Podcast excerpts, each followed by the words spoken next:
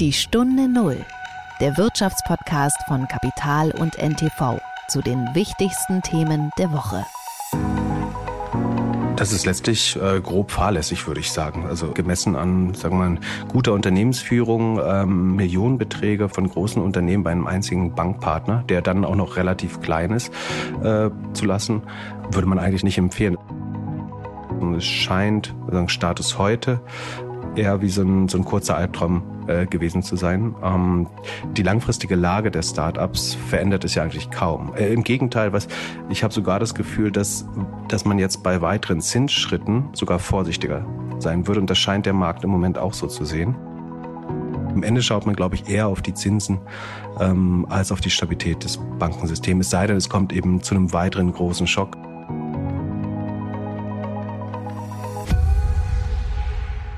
Hallo und herzlich willkommen bei einer neuen Folge der Stunde Null. Es ist Freitag, der 17. März.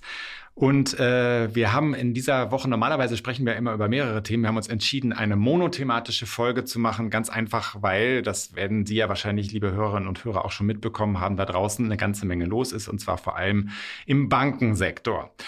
Äh, wir haben im späteren Interview dazu mit dem Tech-Investor Philipp Klöckner gesprochen, der uns das Ganze auch mal ein bisschen aufdröselt. Der uns erzählt, was beispielsweise mit der Silicon Valley Bank passiert ist und was das für uns in Europa bedeutet. Äh, wir möchten aber auch schon vorher so ein bisschen darüber sprechen, weil äh, das, was da passiert, äh, zumindest den Eindruck erweckt, dass da so eine kleine Zeitenwende gerade passiert oder zumindest äh, Ereignisse, die uns noch weit in dieses Jahr hinein beschäftigen werden. Dazu begrüße ich meine Kollegin Hanna Schwer, unsere Tech-Redakteurin bei Kapital. Hallo Hanna. Hallo Nils. Das war die Woche. Der Zusammenbruch der Silicon Valley Bank sorgt für Wirbel. Notenbanken und Aufsichtsbehörden versuchen zu beruhigen. Sie geben Garantien für die Bankeinlagen der Kunden. Die Gelder seien sicher, der Kollaps sei letztlich das Finanzierungsproblem einer Bank, einer Bank mit ganz speziellem Kundenkreis und mit einer besonderen Art, das Geld anzulegen, so die Argumentation. Also was passiert ist, ist ja zunächst einmal, dass äh, eine Bank, die man eigentlich in Deutschland gar nicht so kennt, die Silicon Valley Bank, in die Knie gegangen ist und äh, durch eine äh, staatliche Garantie erstmal rausgehauen werden musste, weil viele äh, Einleger da ihre Einlagen abgezogen haben. Wie ist das denn in Deutschland? Wie ist das in Europa angekommen? Du hast ja viel dazu recherchiert, Hanna, in den vergangenen Tagen. Also ich kannte die Silicon Valley Bank tatsächlich schon länger. Die tritt immer mal wieder auf im Startup-Kontext, weil die viele Fundings von den äh, Startups verwaltet. Und ähm, mich hat diese Nachricht dieses Kollaps oder dieser, dieses Bankruns am Freitagmorgen erreicht. Und ähm, habe ich natürlich sofort ein bisschen rumtelefoniert. Und man kann sagen, ähm, auch deutsche Gründer hatten wirklich ein Panikwochenende hinter sich. Also von Donnerstag 22 Uhr, wo das so langsam seinen Lauf nahm, bis äh, Sonntag ähm, kurz vor Mitternacht ähm, war ja gar nicht klar, was, wie es jetzt weitergeht mit den Einlagen, die die Leute da haben. Und äh, an dem Wochenende hat sich echt die Panik äh, so seinen Lauf gebrochen. Das konnte ich ganz gut nachvollziehen, weil ähm, ich relativ viele E-Mails weitergeleitet bekommen habe von so Notfallmemos, die dann Gründer zugeschickt bekommen haben von ihren Investoren.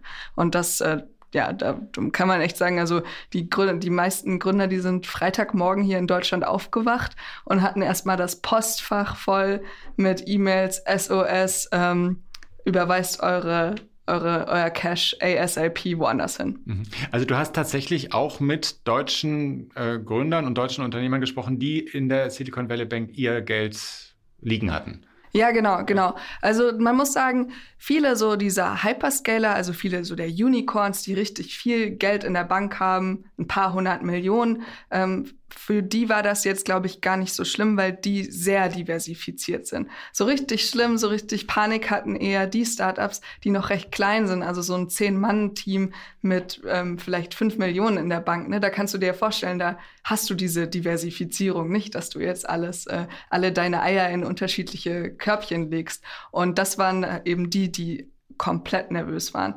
Aber nicht nur die, also die Investoren waren, glaube ich, auch alle nervös. Es gibt auch Investoren, die ihre Funds bei der Silicon Valley Bank geparkt haben.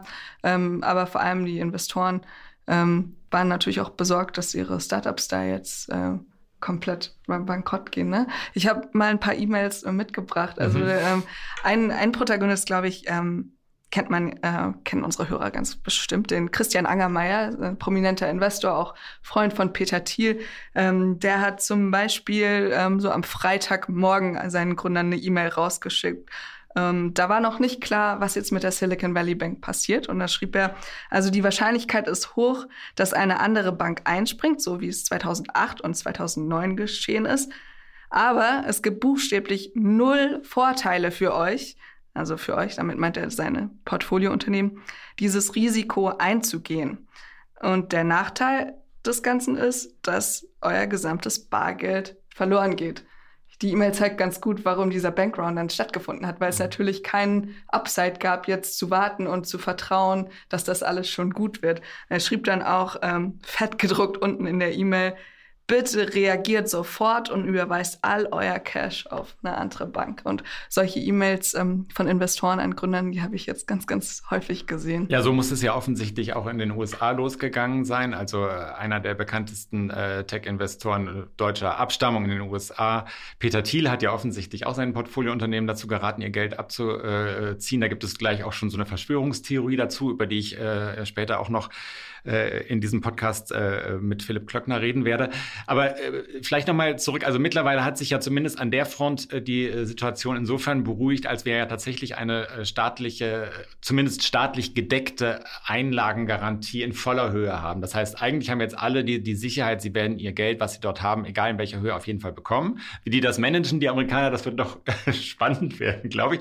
Aber zumindest gibt es erstmal diese Garantie. Hanna, hast du denn das Gefühl, dass sich jetzt auch unter den, den deutschen Tech-Unternehmen die Lage beruhigt hat? Also dass da so die Panik jetzt erstmal da wieder raus ist, was das angeht. Ja, also Stand heute ist ja noch nicht ganz klar, was mit diesen ganzen ähm, Töchtern sozusagen passiert. Also wir wissen alle, die bei der Silicon Valley Bank UK ihr Geld geparkt haben, die sind fein raus. Ähm, da steht ja jetzt ein Plan B sozusagen in der Pipeline. Ähm, bei diesem deutschen Branch ist noch nicht so ganz klar. Es ist noch ein bisschen unübersichtlich, was da jetzt genau passiert. Da hat die BaFin ja ein Moratorium verhängt und da muss man jetzt abwarten, was passiert. Ähm, generell kann man aber schon sagen, dass sich schon ein bisschen, ich sag mal, ähm, ja, eine Art Umdenken jetzt auf jeden Fall stattfindet. Also das höre ich jetzt gerade auch von ganz vielen aus der Branche, die halt sagen, also selbst wenn du eine kleine Bude bist mit zehn Leuten und fünf Millionen auf dem Konto, du kannst es dir in Zukunft nicht mehr erlauben, dein ganzes Geld nur einer einzigen Bank anzuvertrauen. Und selbst wenn du, wie gesagt, so eine kleine Bude bist, musst du diversifizieren schon ganz, ganz früh. Das wurde in der Vergangenheit nicht gemacht. Vor allem eben aus Gründen, Auch interessant, finde ich. Ja, ja mhm. weil es halt super, der bürokratische Aufwand ist enorm, auch gerade in Deutschland. Ähm, und ähm, da wird es jetzt ein Umdenken geben. Das wird, glaube ich, auch viel Druck von Investoren auf Gründer geben, die dann sagen, hey, ähm, wir raten euch da sehr zu. Und spannend finde ich die Frage, wie sich das auf Neobanken auswirkt, weil viele Startups haben hier Geld auch unbürokratisch bei ähm, so kleinen Neobanken ähm, geparkt. Konto also Neobanken so muss man vielleicht kurz erklären, Banken, die ihr Geschäft äh, in aller erster Linie digital abwickeln sozusagen. Ja, genau. Das ist einfach, ähm, das sind Banken, die haben eine App und ein, sozusagen ein relativ einfaches Onboarding und dann kannst du da relativ gut quasi am Computer oder an der App deine Einlagen und deine Ausgaben ähm, ähm, anschauen und das ist total attraktiv natürlich für Startups, weil es einfach ist, weil es schnell geht. Äh, ein Beispiel ist äh, Konto oder man kennt vielleicht auch noch Penta, die inzwischen von Konto übernommen wurden und ähm, diese Neobanken, die sind natürlich jetzt, ähm, also ich, ich glaube, für die wird es jetzt spannend, weil ähm, die gehören natürlich nicht zu den systemrelevanten Banken. Und das sind eigentlich die, die systemrelevanten sind jetzt natürlich die großen Profiteure. Da wollen alle jetzt ihr Geld hin diversifizieren, weil die gelten als sicherer Hafen. Und äh, gerade so Neobanken ähm, werden jetzt, glaube ich, erleben, dass die Einlagen da bei denen wahrscheinlich ein bisschen schrumpfen. Ich bin mal gespannt. Das ist eine These von mir, eine Vermutung. Ich glaube, die klingt ganz logisch. Wir werden schauen, ob das dann auch so eintritt. Die Stunde Null. Das Gespräch.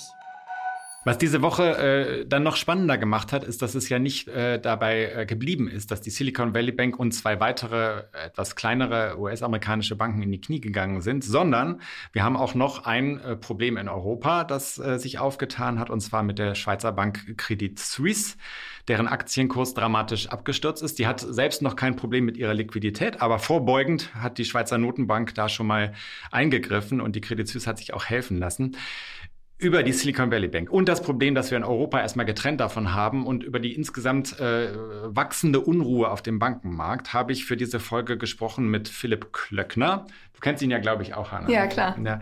Philipp Klöckner war sehr lange äh, äh, bei, bei Idealo, also bei diesem Preisvergleichsportal, so bis äh, 2011 ungefähr. Das ist so sein, sein äh, Start gewesen. Später hat er für Rocket Internet gearbeitet, also für diese Start-up-Schmiede der, der Samba-Brüder, aus der auch unter anderem Zalando hervorgegangen ist und ist mittlerweile eigentlich so ein, so ein äh, Hans Dampf in allen Gassen. Man kennt ihn, muss man ehrlich sagen, auch aus anderen Podcasts und er ist ein, ähm, ein Tech-Investor, der auch seine eigenen Investitionen laufen hat. Was hast du so für Erfahrungen mit ihm gemacht, Hanna? Philipp Klöckner ist, glaube ich, berühmt für seine messerscharfen Analysen äh, zum Thema Einzelaktien und äh, da ist er immer für, für sehr gute, sehr guten Input, glaube ich, gut. Genau, wir hatten ursprünglich auch vor, äh, über ganz andere Dinge zu reden, auch äh, über den Tech-Sektor. Das haben wir jetzt nur am Rande getan, weil es in dieser Woche einfach äh, unser Eindruck war, wir müssen auf dieses Bankenthema eingehen. Und es ist auch erstaunlich, wie analytisch und wie ähm, interessant auch Philipp diese Sachen gesehen hat. Ähm, ich wünsche jedenfalls viel Spaß beim Gespräch. Hallo und herzlich willkommen, Philipp Klöckner. Hallo, schön da zu sein. Philipp, äh, es ist ja jetzt äh, schon sehr viel passiert wieder in dieser Woche und äh, wir sind schon eigentlich weit über das Thema Silicon Valley Bank hinaus. Trotzdem würde ich gerne noch mal damit anfangen und dich bitten, dass du uns beschreibst, was genau ist bei der Silicon Valley Bank passiert. Warum ist die in die Knie gegangen? Das ist ja eine Bank, die einem deutschen Publikum erstmal gar nicht so vertraut ist. Ja, ich würde es mal versuchen, so kurz wie möglich zu fassen. Also die Silicon Valley Bank ist eigentlich eine typische äh, Regionalbank in den USA, ist äh, 40 Jahre alt, in den 80ern gegründet worden, ist inzwischen aber so eine hochspezialisierte Hausbank der Startups, Gründer und Gründerinnen und Wagniskapitalfinanzierer im Silicon Valley geworden. Jedes zweite Wachstumsunternehmen äh, hat eine Bankverbindung äh, mit der Silicon Valley Bank und für ein Drittel der Startups ist es auch oft die einzige Bankverbindung, was problematisch ist. Und durch die letzte Tech-Bubble jetzt, 2020, 21, 22 teilweise, haben sich die Einlagen der Bank verfünffacht auf über 200 Milliarden, einfach weil es dann große Geldströme hin zu den Technologieunternehmen und, und Fonds gab. Um, ähm, und dann wurde die Bank, und dieses Geld hat die Silicon Valley Bank, um da irgendeine Rendite mit zu erzielen, in langfristige Staatsanleihen und MBS, also Mortgage-Backed Securities, verbriefte Immobilienkredite investiert, die sehr sagen, langfristig fest sind und wenig, relativ wenig Zinsen bringen. Und jetzt ist sie natürlich einerseits von der neuen Zinspolitik eiskalt erwischt worden. Das heißt, diese Staatsanleihen und äh, andere Wertpapiere verlieren in dem Hochzinsszenario an Wert, einfach weil der sozusagen der, der Wert in der Gegenwart relativ sinken muss, wenn, wenn die Zinsen äh, niedrig sind bei den äh, verwalteten Papieren. Und andererseits trocknen natürlich auch die Geldströme in Silicon Valley äh, durch die hohen Zinsen aus. Das heißt, die Einlagen der Start-ups schmelzen so langsam dahin, weil die ihre Mitarbeiter bezahlen müssen und ihre Rechnung. Äh, es fließt gerade weniger neues Geld äh, zu den Start-ups. Das heißt, es kommt zum Nettoabfluss an Einlagen, an Guthaben äh, der Kunden bei der Bank. Dafür musste die Bank jetzt neue Liquidität schaffen, hat äh, Papiere mit Verlust, diese Wertpapiere mit Verlust verkaufen müssen. Und ähm, dann begannen, also dabei ist 1,8 Milliarden an Verlust äh, entstanden. Das war ungefähr der Gewinn, den sie 2021 zum, zum Höhepunkt gemacht haben.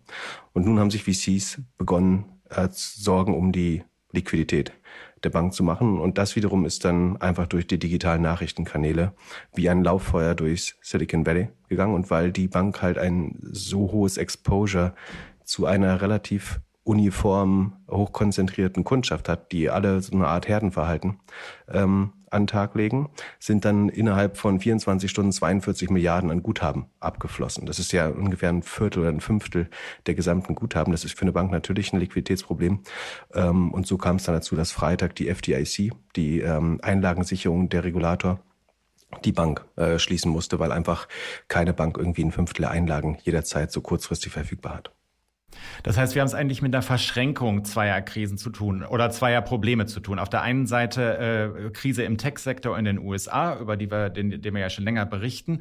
Auf der anderen Seite eine äh, veränderte Zinspolitik der US-Zentralbank, äh, auf die offensichtlich die Bank nicht ausreichend vorbereitet gewesen ist. Ja, sie war nicht nur ausreichend darauf vorbereitet, sie hat eigentlich aktiv dagegen spekuliert, muss man sagen. Diese Anlagen langfristig zu kaufen, obwohl ihre Kunden jederzeit tagtäglich das Geld hätten abziehen können. Das ist eigentlich keine adäquate Fristenkonkurrenz, die da gewahrt wurde. Das heißt, man hat auf weiter niedrige Zinsen spekuliert fast aktiv äh, und dadurch das Problem definitiv selbst verschärft. Ne? Also es trifft andere Banken nicht unbedingt so hart. Jetzt ist es ja wie sehr häufig in solchen Fällen, dass äh, auch allerlei Verschwörungstheorien kursieren. Eine von diesen Verschwörungstheorien betrifft den äh, deutschstämmigen US-Investor Peter Thiel, also eigentlich eine äh, Investment-Legende, von dem behauptet wird, er habe eventuell diesen Bankrun bei, äh, bei der äh, Silicon Valley Bank ausgelöst, um eine veränderte Zinspolitik der US-Zentralbank zu, zu bewirken. Für wie glaubwürdig hältst du sowas? Ja, Peter Thiel ist natürlich eine kontroverse Figur und man traut ihm vieles zu. An den Fakt gemessen scheint es aber derzeit so zu sein, dass auch er allerdings als einer der ersten relativ kalt erwischt wurde und vielleicht selber in Panik verfallen ist. Was äh, sozusagen bestätigt ist bisher, dass ähm, beim Tätigen eines Investments ruft so ein Wagniskapitalfinanzierer, also der, der Founders Fund von Peter Thiel, das Geld der Investoren in den Fonds zusammen mit einem sogenannten Capital Call. Und bei diesem Capital Call, also dem Aufruf von den Investoren Geld einzuziehen, kam es zu ersten Zahlungsschwierigkeiten mit der Silicon Valley Bank, äh, berichtet der Founders Fund jetzt. Und dadurch verfiel man quasi selber in Panik und hat gesagt, ähm, wir ziehen unser Geld jetzt ab und wir empfehlen allen Startups, in die der Founders Fund investiert ist von Peter Thiel, ähm, ihr Geld auch bei der Silicon Valley Bank sicherheitshalber abzuziehen. Und das hat sich dann natürlich schnell verbreitet. Andere VCs haben genau das Gleiche getan. Man muss sagen, ähm, Founders Fund war da einer der ersten tatsächlich äh, in, in, der Pyramide oder in, in der Domino-Kette. Äh, man muss aber auch fairerweise sagen, sie haben das eigentlich durch öffentliche Äußerungen oder so nicht äh, unterstützt. Also sie haben nicht Panik aktiv äh, verbreitet, sondern wirklich nur Wobei selber Wobei sich gehandelt. ja sowas schnell rumspricht wahrscheinlich, nicht?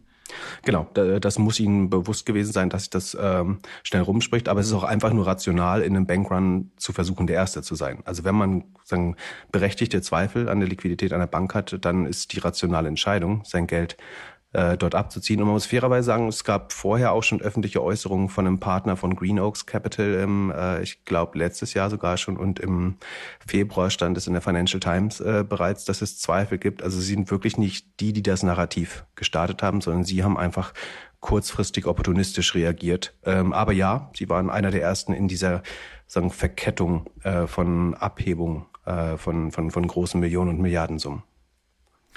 Ähm, jetzt hat es eine äh, relativ schnelle und entschiedene äh, Reaktion der US-Regierung gegeben. Die haben sozusagen die Einlagen in, eigentlich in unbegrenzter Höhe äh, garantiert und haben offensichtlich versucht, dafür so eine Art Bankenfonds ins Leben zu rufen. Ich weiß gar nicht, ob dieser Fonds überhaupt schon besteht oder ob der noch in, äh, im Entstehen begriffen ist.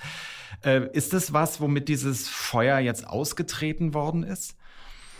Das stellt erstmal ein großes Maß an Vertrauen wieder her. Also es ist so eine Art äh, Notfazilität, ein Backstop. Das heißt, jede Bank kann sich fast unlimitiert Liquidität zu ganz niedrigen äh, Konditionen äh, sichern und damit ähm, auch wieder die eventuell Geldabflüsse bedienen. Ähm, das heißt, damit sinkt eigentlich der Anreiz für Kunden, ihr Geld jetzt aus, aus Dringlichkeit oder aus Panik abzuholen. Das heißt, es erzielt erstmal äh, den gewollten Effekt. Das hat man auch gesehen. Die Kurse der Banken haben äh, vorgestern oder am Dienstag sehr stark angezogen, sind danach wieder ein bisschen gefallen. Also es bleibt eine sehr dynamische Lage. Aber es wurde erstmal ein Großteil des Vertrauens wiederhergestellt durch diese Staatsgarantie, was das letztlich ist, ja. Man hat ja so ein bisschen das Gefühl, äh, also es ist eigentlich mittlerweile fast unabhängig davon, wie groß eine Bank ist, wie gut die Eigenkapitalausstattung ist. Wenn das Vertrauen verloren geht, äh, hat bekommt jede Bank eigentlich ein Problem, oder? Und dann gibt es eigentlich fast keine andere Lösung mehr, als dass der Staat eingreift. Ja, man muss fairerweise sagen, von diesen 15 Milliarden Schattenverlusten, die die Silicon Valley Bank äh, sowieso in der Bilanz hatte, also da ist es so, dass man gewisse Staatsanleihen, äh, wenn man sie bis zum Ende halten will, eben nicht wertberichtigen muss und dadurch entstehen Schattenverluste eigentlich in der Bilanz und eventuell sogar eine, eine Unterdeckung. Ähm, das gesamte Bankensystem in den USA hat 600 äh, bis 700 Milliarden von diesen Schattenverlusten, die gerade getragen werden vom gesamten Sektor. Das heißt, das betrifft schon alle Banken, aber es ist nicht bei allen Banken so, dass die Kunden eben so stark konzentriert sind in einem Sektor und so dynamisch handeln. Ja, bei einer großen, bei der Bank of America oder vier größeren Banken ist die, die Struktur der Deposits einfach viel stärker diversifiziert. Da muss man nicht davon ausgehen, dass mehr als zehn Prozent äh, des Geldes an einem Tag äh, die Bank wechseln. Und deswegen sind die vergleichsweise sicher. Aber ein, ein strukturelles Risiko steckt schon im gesamten Sektor, würde ich sagen, ja. Hm, du bist ja, was die weiteren Auswirkungen für den US-Bankensektor angeht, äh, nachvollziehbarerweise noch ein bisschen vorsichtig gewesen. Also inwieweit das jetzt hinter uns liegt, das wissen wir ja wahrscheinlich alle noch nicht so genau. Was bedeutet das denn für, äh, ja, für die Tech-Branche? Es heißt ja, ich glaube, angeblich hätten ein Viertel aller Silicon Valley-Unternehmen äh, Einlagen gehabt bei der Silicon Valley Bank, was ich an sich schon, finde ich, klingt viel erstmal. Und viele von denen hatten ja offenbar auch ihre Einlagen nur dort, oder? Also das ist ja erstmal eine enorme Risikoballung. Wie wirkt sich das jetzt aus? Ändert sich da was?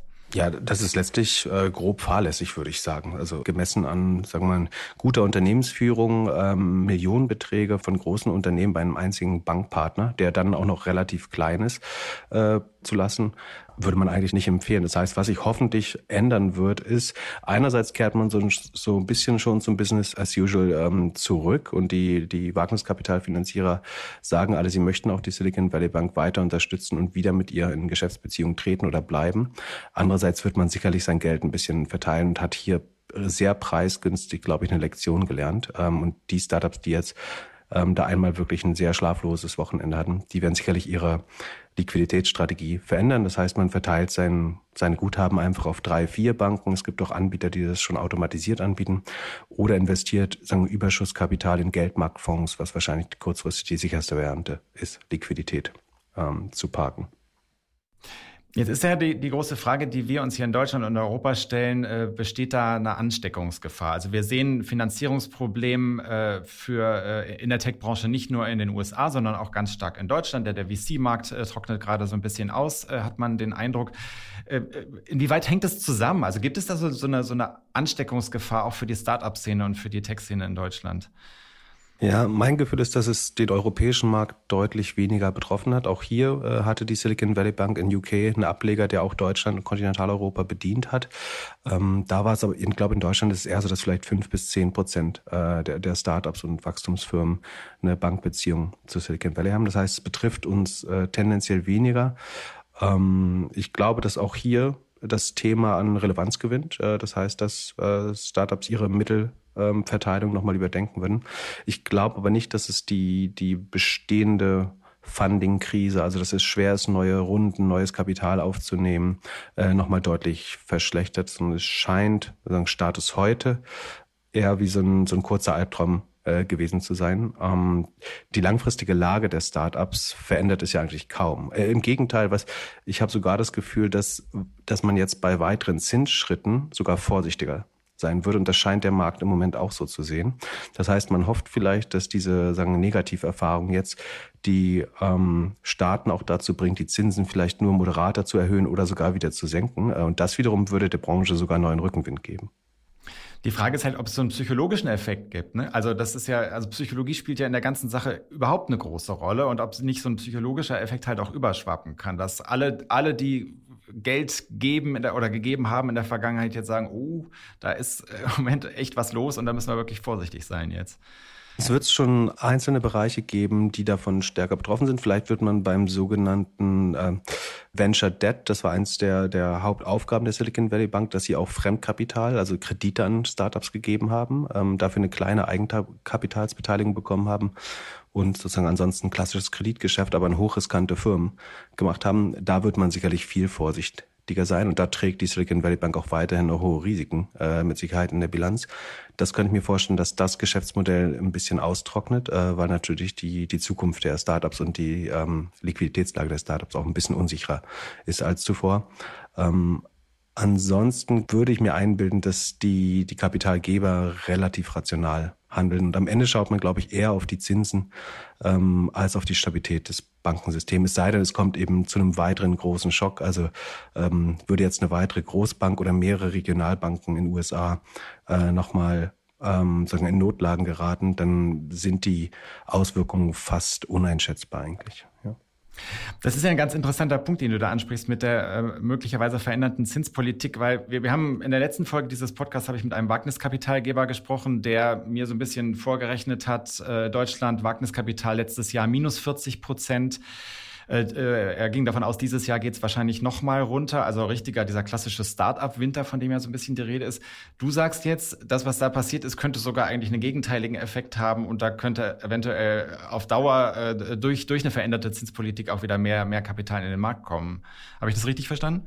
Ja, also was den Notenbankern bewusst sein muss, ist ja, wenn sie die Zinsen jetzt weiter erhöhen, dass sie diese Schattenverluste bei den Banken, die jetzt die falschen Papiere halten, äh, damit sagen, immer größer werden lassen und auch das Risiko, sagen, ähm, dass die nächste Bank kippt, damit vergrößern. Und das wird sicherlich in die Entscheidung mit einfließen. Das heißt, wenn die Inflation äh, sich zunehmend normalisiert, ähm, könnte es tatsächlich sein, ähm, und wenn man die langfristigen Zinsen anschaut, scheint der Markt das auch schon ein bisschen zu antizipieren, dass man jetzt deutlich vorsichtiger ist mit Zinserhöhungen. Ähm, das, wie gesagt, ich hielte das für dann klar vorteilhaft äh, für die Fundinglage. Ähm, das könnte dann heißen, wir haben quasi das, das tiefste Tal schon gesehen.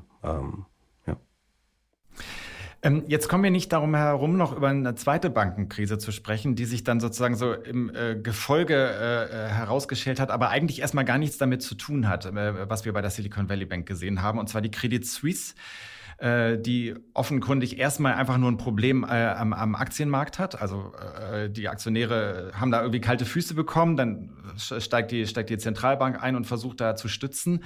Gibt es da trotzdem aus deiner Sicht irgendwie einen Link oder ist das eine komplett separate Sache, die sich da jetzt abspielt?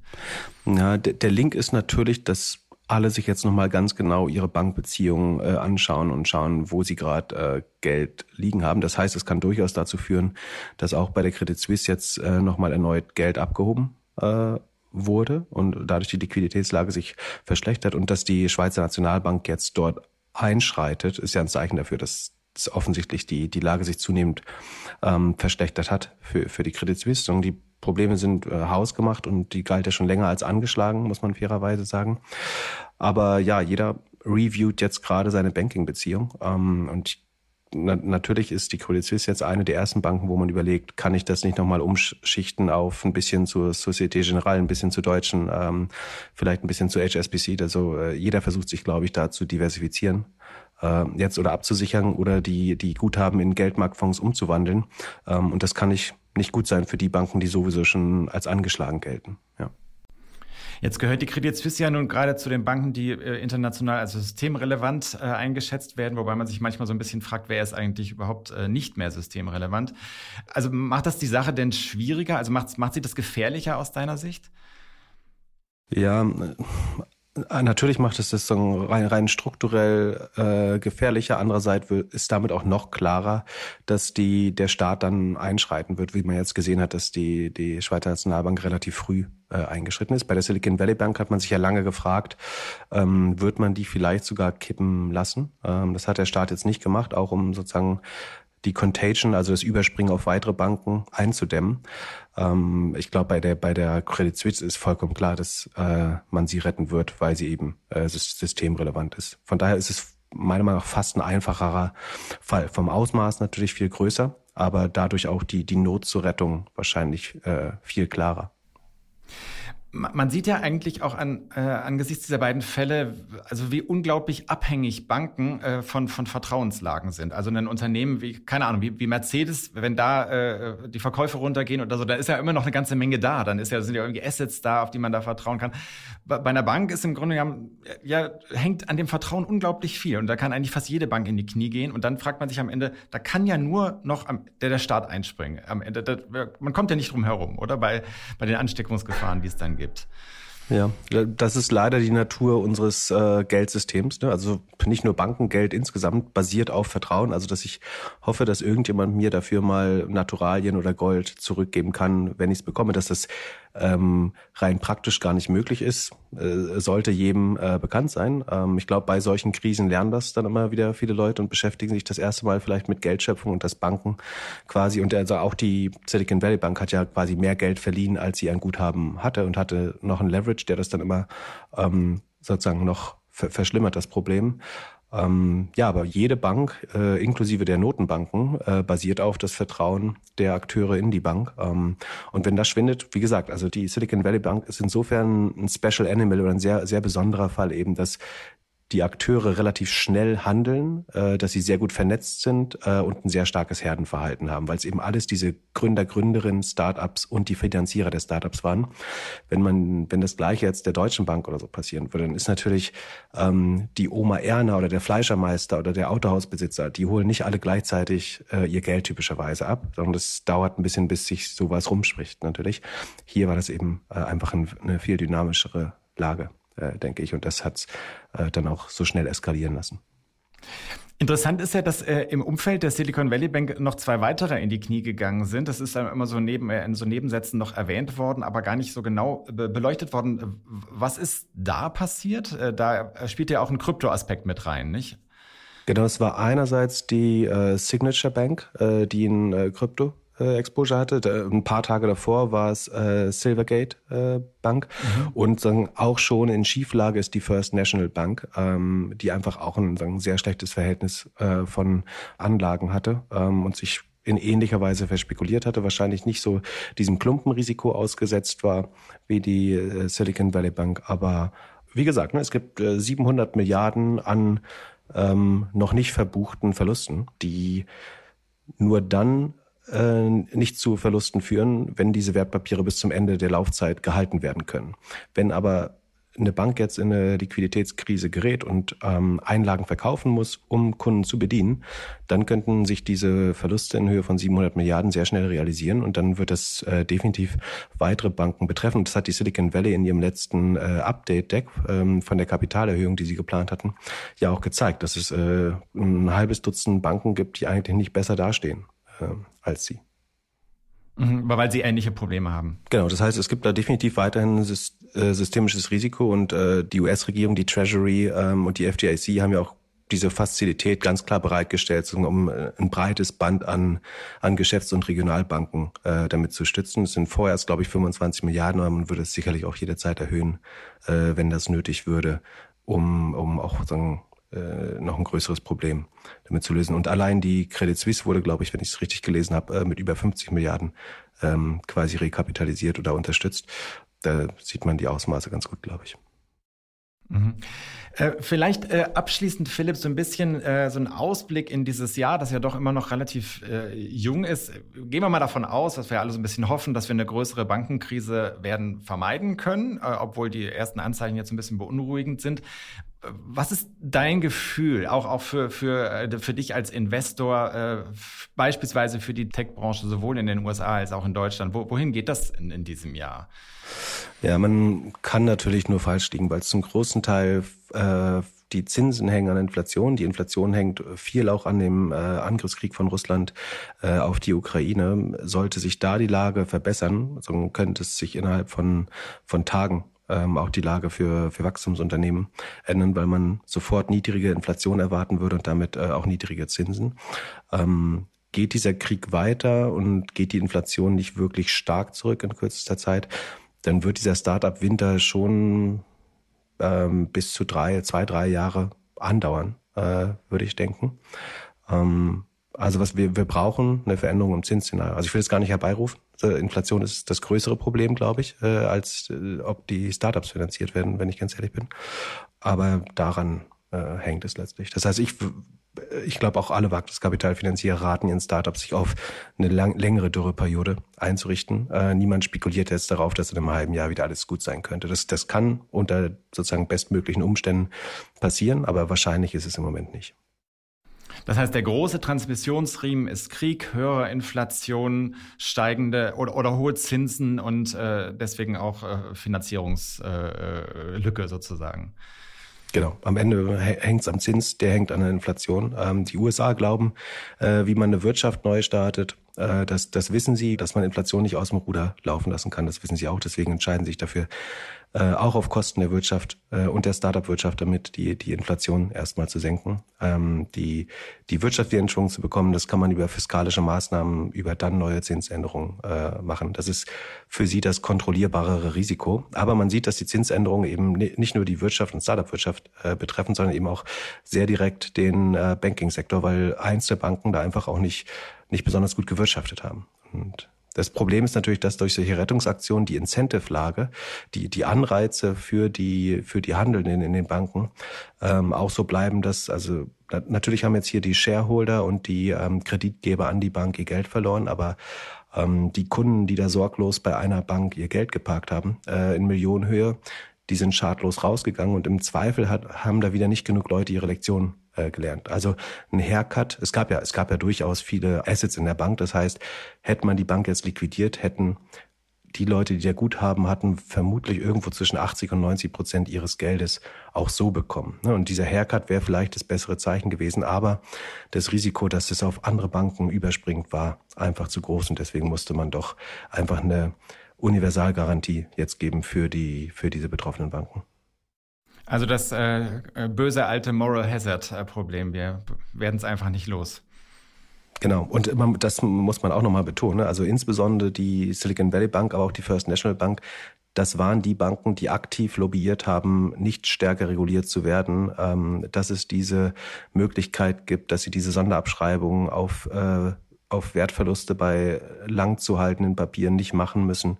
Ähm, die haben aktiv versucht, äh, dieses Szenario herbeizuführen äh, und haben es dann auch ausgenutzt, indem sie zu viel Risiko eingegangen sind, ähm, um ein paar Prozentpunkte äh, mehr Rendite zu machen als ihre Konkurrenten. Und zahlen tut's jetzt der Rest der Bankenbranche ähm, und auch die anderen Einleger damit, die äh, versucht haben, ähm, verantwortlich zu handeln. Äh, die tragen jetzt die Verluste der Übeltäter wieder. Äh, das ist natürlich eigentlich nicht das richtige Signal an den Markt und an die Handelnden in den Banken. Mhm. Super, ganz vielen Dank für diesen, für diesen Überblick. Äh, schnell und äh, genau. Ganz vielen Dank, Philipp Knöckner, für das Gespräch. Sehr gern.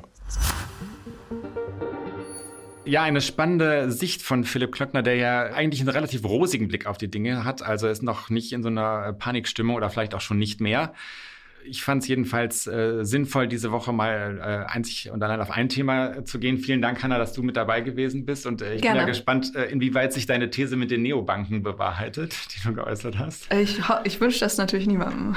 Nee, das ist klar, dass du das niemandem wünschst. Vielleicht sollten wir ja einmal von den, von den Jungs und Mädels einladen und äh, darüber sprechen. Könnte ja auch ganz spannend werden. Ich danke dir jedenfalls, dass du da warst. Ich danke Ihnen, liebe Zuhörerinnen und Zuhörer, dass Sie wieder aufmerksam zugehört haben und freue mich darauf, wenn Sie auch in der nächsten Wieder dabei sind. Ganz vielen Dank und tschüss.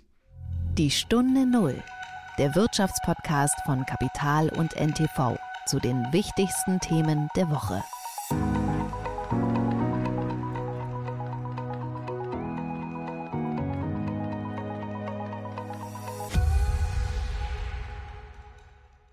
Dieser Podcast ist eine Produktion der Audio Alliance.